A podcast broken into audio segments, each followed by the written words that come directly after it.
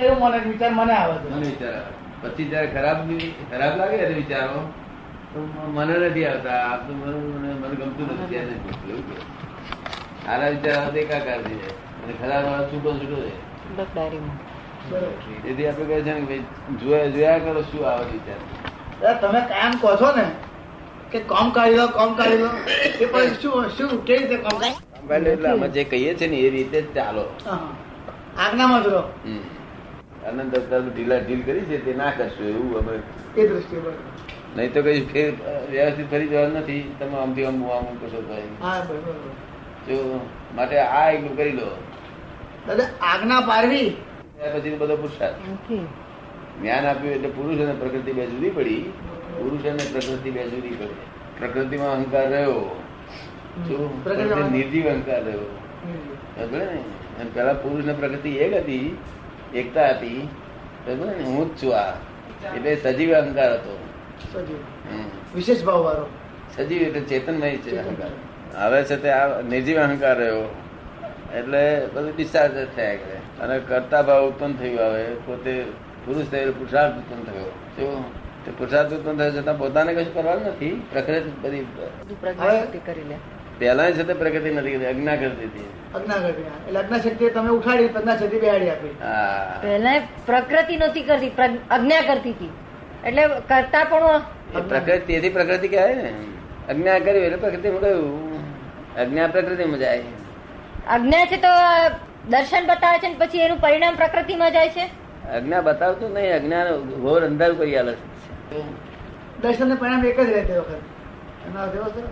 કોઈ અંધારો એટલે અંધારું કરી આવે એટલે આમાં હાથ જતો હોય તો પછી આપણે પ- પડી જાય ને પર પછી પછી કઈ રીત થાય ને જો પ્રજ્ઞા અજવાળું કરી આવે હવે હું શુદ્ધાત્મા છું શુદ્ધાત્મા છું બોલીએ છીએ આપણે તો એ અહંકાર તો ખરો જ ને ના. હા.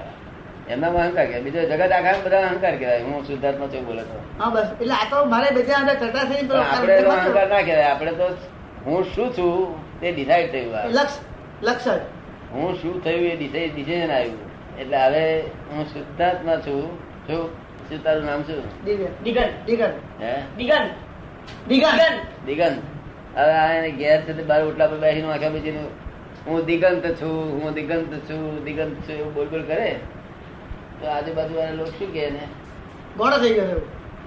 ના અરે આ દિગંત તો છું જ છું એને શું કાકા કરાતે કે છે શું કહે એ તો તું છું જ. એ તો તું છું જ એમ. એ તો તું છું એમ દિગંત છું દિગંત છું શું કામ બોલ બોલ કરતી તો સમજ પડી ને? હવે આ હું શુદ્ધાત્મા છું હું શુદ્ધાત્મા છું તે કોઈક માણસ એમ કહેલા કે શુદ્ધાત્મા જ છો એમાં શું કામ બોલ બોલ કરો છો તે?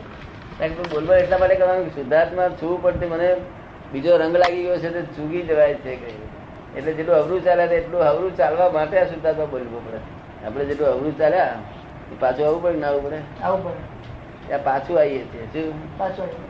પાછું આવી ગયા મૂળ જગ્યા પર આવ્યા એટલે પછી બોલવાની જરૂર સરસ થઈ ગયું તો પણ તે અહંકાર ના ગયા હું શુદ્ધાત્મા છું બોલું તો પોતે પોતા પોતે પોતાનું જે છે એ જ બોલીએ છીએ એ તો દાદા બીજાને એવું લાગે છે હે જેને જ્ઞાન નથી લીધું નહીં, નહીં, એને તો એવું જ લાગે આપણે બોલીએ બોલતા હોઈએ દાદા હોભળી ગયો એમ બોલતા હોઈએ તેમ કે તેમ તમે અહંકાર નહીં ના કરતા પણ દાદા? એ- એ લોકોને એ લોકોને વિવેક નથી હોતો વિવેક સદસતનો આપણે સદસતનો વિવેક હોય છે કે વ્યવહારથી આ સત છું નિશ્ચયથી સત છું એવો વિવેક હોય છે સમજે ને એમને એવો વિવેકનો આ દુનિયામાં કોઈને ખબર નથી આ વ્યવહાર નિશ્ચયનો ભેદ વાહ, બરોબર. સમજે ને એટલે એમ જ મને કે વ્યવહારમાં તો તેનો તે જતા રહેવું શું એટલે બધું એમને અહંકાર કહેવાય અને એવું જ આપણું મન એ કે ઘણું તમે આ શુદ્ધાત્માનો અહંકાર કરો આ આ એવું એવું એવું માને અહંકારનો અર્થ શું થાય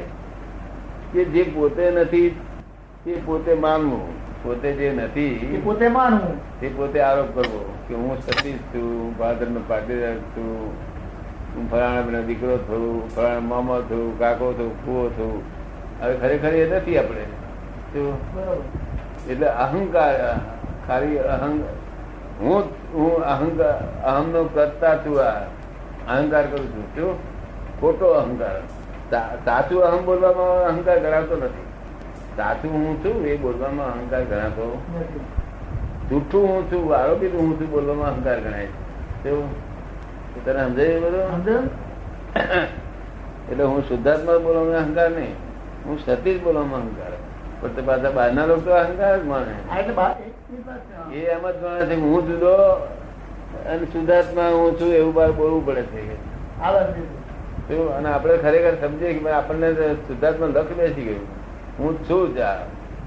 હું જ છું છું એવું અસ્તિત્વ તો જગત આખાને ખબર છે હું જ છું એવું ભાન છે નથી છે- છે ને એવું તો. ઊંધું તો ભાન છે જ. ગાય ભેંસ બધાને હોય કે હું છું પણ હું શું છું એનું ભાન ના હોય તે હું શું છું એ શુદ્ધાત્મા છું એવું નક્કી થયું એ છે તે બધું અસ્તિત્વનું ભાન આ વસ્તુત્વનું ભાન થઈ કહેવાય વસ્તુત્વ વસ્તુ એ શું છું અને વસ્તુત્વનું ભાન થાય એટલે પૂર્ણત્વ તરફ જાય એની મેરેજ પૂર્ણ થયા કરે તો એની ભજનાથી પોતાની રમણતાથી રમણતાથી અને જે જ્ઞાન કોનું નામ કહેવાય તારો બધી રીતે બનવો જોઈએ કેવું તારો મળવો છે બધી રીતે તો વિરોધાભાસ ઉત્પન્ન થવો ના જોઈએ જ્યાંથી બોલે તો ત્યાંથી પચાસ વર્ષ પછી એ વાક્ય મળતું આવતું જોઈએ તો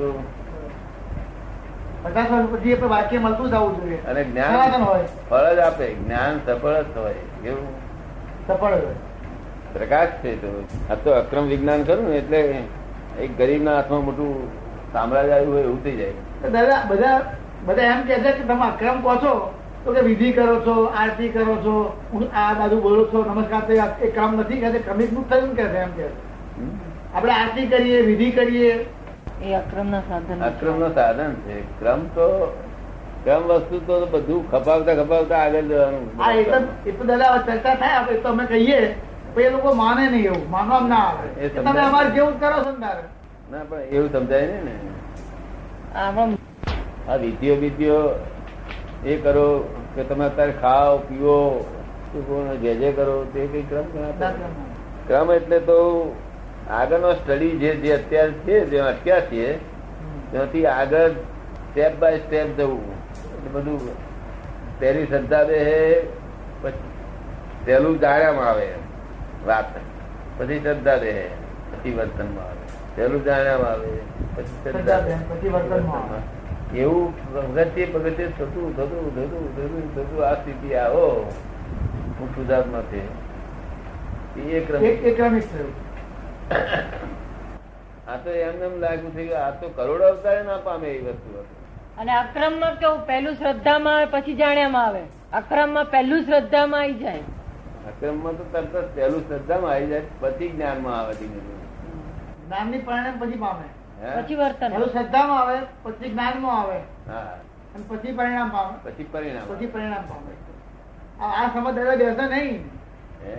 જો સુધી દાદા પાસે ખુવાડો ના કરે કોઈ પછી આ સમજ ના બેસે ના દે તો અક્રમ અક્રમ કર્યા કરે પણ પછી મનમાં ગૂંચાય કે અક્રમ પાછું શું તો નહીં. લોકો કે છે કે ગૂંચાય કે અક્રમ નહીં. એટલે શું પાછું પછી આ પાછું કઈ રોટો આવ્યો તેથી હું કહું કહું છું ને કે બોર આપીને કલ્લેલો ના કાઢી લે લોકો